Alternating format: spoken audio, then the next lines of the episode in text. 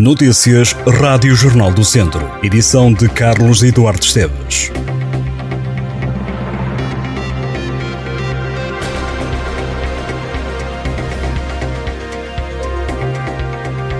Um homem de trinta e seis anos está desaparecido há mais de uma semana na aldeia de Alvelos, no concelho de Lamego. Manuel Silva terá sido visto pela última vez no primeiro dia do mês de fevereiro. Ao Jornal do Centro, Tiago Silva disse que deu pela falta do irmão na quinta-feira de manhã, quando o ia acordar e ele não estava no quarto.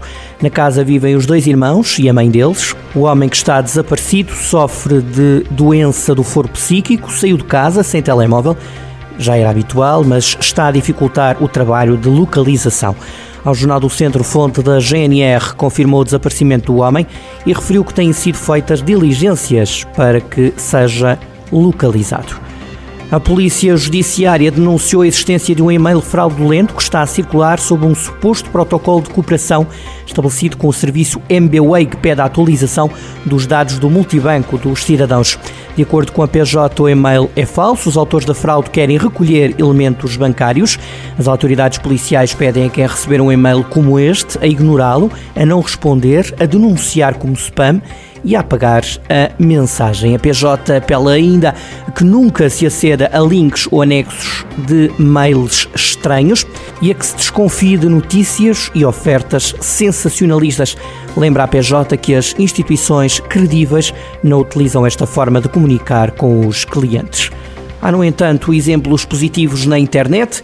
A Câmara de Lamego lançou a plataforma de gestão de ocorrências, o Lamego Resolve.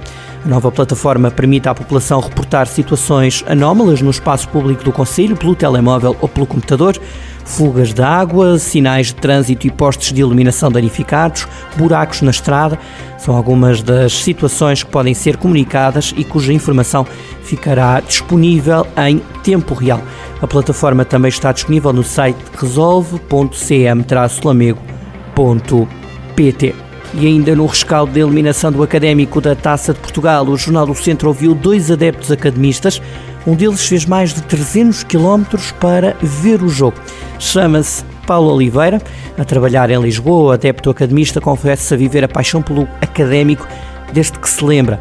Sobre o jogo, Paulo Oliveira diz ter visto um ambiente fantástico que assume gostava que continuasse para os jogos do campeonato. Apesar da derrota por um zero contra o Futebol Clube do Porto, na opinião deste adepto académico, não se viu no Fontelo a superioridade da equipa de Sérgio Conceição. Também José Costa esteve no Fontelo para o jogo da Taça. Foi um dos seis mil seiscentos e oitenta e cinco espectadores.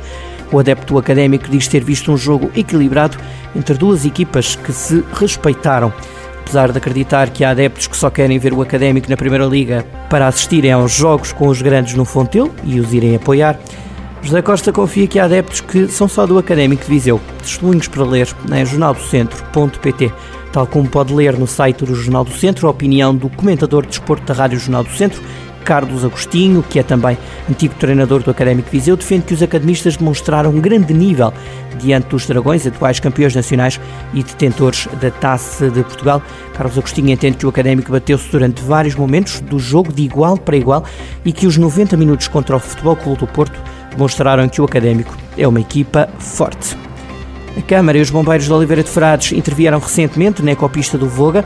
Em causa esteve a estabilização de um talude depois de uma derrocada junto ao túnel de Modorno, na freguesia de Ribeiradio. A intervenção foi feita recentemente, serviu para garantir a segurança de quem utiliza a pista. A Ecopista do Voga tem uma extensão de cerca de cinquenta e seis quilómetros, ainda está em fase de conclusão. A pista em Oliveira de Frades tem vinte e sete quilómetros de percurso e vai ligar o concelho de Oliveira de Frades a Vozela, São Pedro do Sul e Viseu, com ligação à Ecopista do Dão. O percurso também junta outros municípios como Tondela e Santa Comba Dão. Estas e outras notícias em jornal do centro ponto p t.